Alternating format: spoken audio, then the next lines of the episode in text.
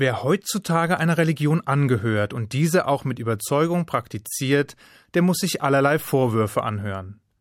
Bei der immer größer werdenden Anzahl von areligiösen oder atheistischen Grundhaltungen steigt dabei die Bandbreite der Vorurteile ebenso wie die Schärfe der Angriffe gegen Religion an sich.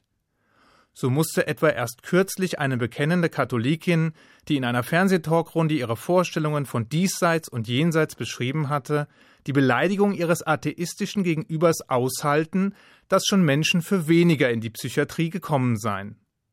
Und der Beauftragte der Bundesregierung für Menschenrechte, der FDP-Abgeordnete Markus Löning, der unter anderem die Aufgabe hat, die Verletzung von Grundrechten in der Welt anzuprangern, publizierte auf seiner Facebook-Seite den Eintrag Wenn du zu dumm bist, Wissenschaft zu begreifen, dann versuche es mal mit Religion, womit er sich jedenfalls nicht gerade als Verfechter eben dieser Menschenrechte empfohlen hat. Für Juden sind solcherlei Schmähungen eigentlich nichts Neues, denn wir sehen uns bereits seit Jahrtausenden den Angriffen anderer Religionen, Weltanschauungen oder menschenverachtender Ideologien ausgesetzt. Und obwohl wir inzwischen einigermaßen geübt darin sind, das Judentum gegen die unterschiedlichsten Vorwürfe zu verteidigen, werden diese doch immer wieder zum Thema gemacht. Ein beliebter Vorwurf, der seit seiner Entstehung vor allem vom Christentum benutzt wurde, war es, das Judentum als eine starre Gesetzesreligion zu bezeichnen, die ihren Anhängern so unüberschaubar viele sinnlose Gebote aufhalse, dass eine Befolgung einerseits unmöglich und andererseits unsinnig sei.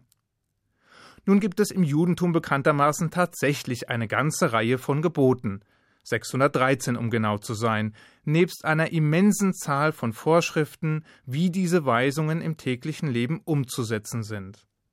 Aber sind diese tatsächlich so starr und vor allem irrational und sinnlos? Blenden wir das anklagende Moment und den aggressiven Unterton dieses Vorwurfs einmal aus, dann bleibt eine Frage, die durchaus auch innerhalb des Judentums von anhaltendem Interesse war. Haben die Gebote im Judentum einen Grund? Und gibt es rationale Erklärungen für die Mitzvot, also die Geh- und Verbote? Es scheint mir bemerkenswert, dass diese Frage und die Vorstellung, rationale Erklärungen für die zahlreichen jüdischen Gesetze anbieten zu sollen, manch einem Juden eher fremd ist.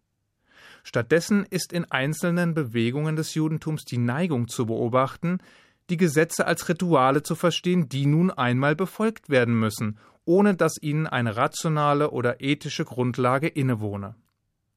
Gerade bei sehr frommen Juden besteht die Tendenz, die Gebote ohne jegliche Reflexion oder jedes Nachdenken auszuführen, eben weil sie von Gott geboten sind.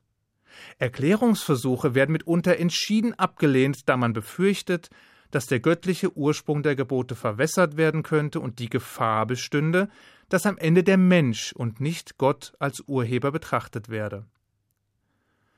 Am anderen Ende des jüdischen Spektrums treffen wir dagegen auf solche Juden, die die Gebote kaum oder überhaupt nicht halten und sich damit rechtfertigen, dass sie als logisch und rational denkende Individuen, jüdische Individuen wohlgemerkt, nicht bereit seien, zahllose Rituale auszuführen, deren Grund sich ihnen nicht auf Anhieb erschließe und in deren Befolgung sie keinen tiefergehenden Sinn erkennen könnten.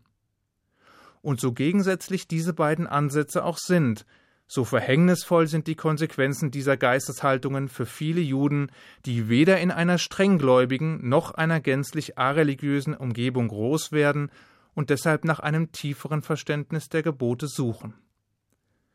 Nun haben sich diese Tendenzen in den letzten zwei Jahrhunderten zwar zusehends verstärkt, die Suche nach den Gründen für die Mitzvot allerdings hat viele große Rabbiner und Gelehrte zu allen Zeiten beschäftigt.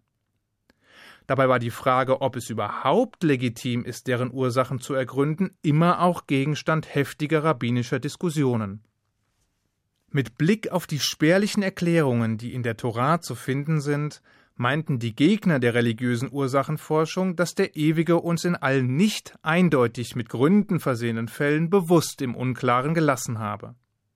Man solle es in diesen Fällen deshalb vermeiden, die tiefergehenden Motive zu ergründen, weil unser Verständnis von Gott und dessen Willen ohnehin unvollkommen bliebe.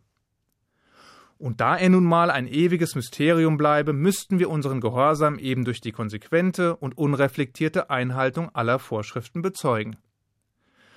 Die Torah scheint diesen Gedanken in einer Passage im zweiten Buch Mose zu bestätigen, die sich abspielte, als Moses dem am Fuß des Berges Sinai ausharrenden Volk die von Gott offenbarten Worte und Rechte bekannt gab. Darauf antwortete das Volk in Kapitel 24, Vers 4 einstimmig und sprach: Alle Worte, die der Ewige gesprochen hat, wollen wir tun. Heißt das also bedingungslose Hingabe ohne jegliches Verständnis? Nein, nicht ganz. Denn wenige Verse später, in Kapitel 24, Vers 7, setzt sich die Geschichte fort, konkretisiert sich das Bekenntnis des Volkes. Dort heißt es, nachdem Moses die Worte des Ewigen niedergeschrieben hatte, er nahm das Buch des Bundes und las es dem Volk vor. Sie sprachen, alles, was der Ewige gesprochen, wollen wir tun und hören. Dieser Absatz und das daraus im Hebräischen als geflügeltes Wort entstandene Naaseh Benishma, also übersetzt wir wollen tun und hören, dokumentieren, dass die natürliche Reihenfolge von Verständnis und anschließender Ausführung auf den Kopf gestellt wurde. Das jüdische Volk ist bereit, die Einhaltung der Gebote zu versprechen, noch bevor das inhaltliche Verständnis vorhanden ist. Das heißt allerdings nicht, dass auf eine Erklärung verzichtet wird. Aufgeschoben ist schließlich nicht aufgehoben. So sah es dann auch die große Mehrheit der Rabbiner und Schriftgelehrten. Sie pochten zwar auf der Ausführung der Gesetze, Bräuche und Riten, doch sie verstanden gleichzeitig die Bemühung, sich den Geboten nicht nur durch deren bedingungslose Erfüllung zu unterwerfen, sondern eine intellektuelle Annäherung zu suchen. Ihnen war bewusst, dass die Suche nach dem Sinn und Zweck auch von der Absicht getragen war, den Willen Gottes so gut wie möglich nachvollziehen zu wollen.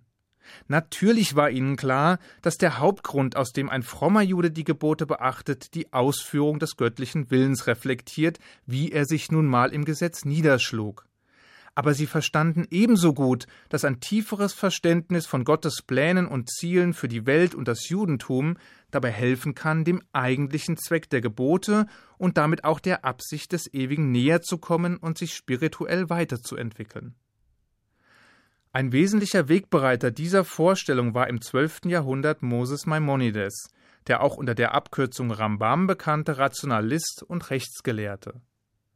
In seinem religionsphilosophischen Werk Führer der Unschlüssigen schrieb er im dritten Buch Kapitel 26 Wir alle, das gewöhnliche Volk wie die Gelehrten glauben, dass es einen Grund für jedes Gebot gibt, obwohl Gebote vorkommen, deren Grund uns unbekannt ist und die Wege göttlicher Weisheit uns unverständlich sind. Folglich gibt es einen Grund für jedes Gebot. Jede positive oder negative Vorschrift dient einem nützlichen Zweck. In manchen Fällen ist der Sinn augenscheinlich, zum Beispiel das Verbot zu morden und zu stehlen. In anderen nicht so sehr, wie zum Beispiel das Verbot, eine Baumfrucht in den ersten drei Jahren zu genießen. Aber ist mit dieser Sichtweise nicht eben doch die Gefahr verbunden, dass uns mangelndes Verständnis der Gebote eher abschreckt? oder dass wir, so wir denn glauben, den Sinn einer Vorschrift verstanden zu haben, diese vielleicht fallen lassen, weil wir meinen, das Ziel auch auf andere Weise erreichen zu können? Sicher besteht dieses Risiko. Aber gemessen an der Zahl von Juden, die heutzutage in einer säkularen oder nicht religiösen Umgebung aufwachsen und die rationale, intellektuell nachvollziehbare und schlüssige Erklärungen für die Gesetze verlangen, die sie beachten sollen, tritt es in den Hintergrund. Obwohl es uns also nicht immer möglich ist, den Sinn aller Vorschriften zu erfassen, den Grund eines jeden Gebots zu verstehen, soll uns das nicht daran hindern, nach tieferem Verständnis der Mitzvot zu trachten.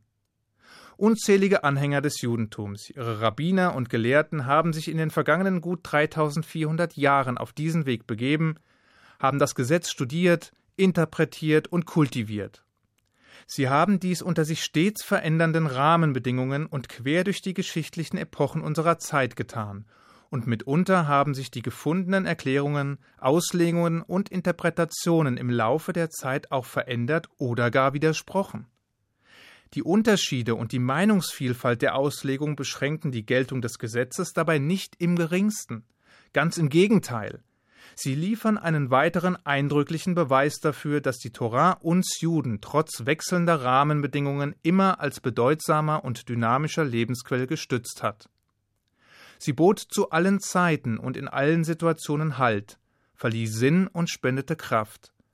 Als ewige Satzung durch alle Generationen hindurch. Ich wünsche Ihnen einen guten Schabbat.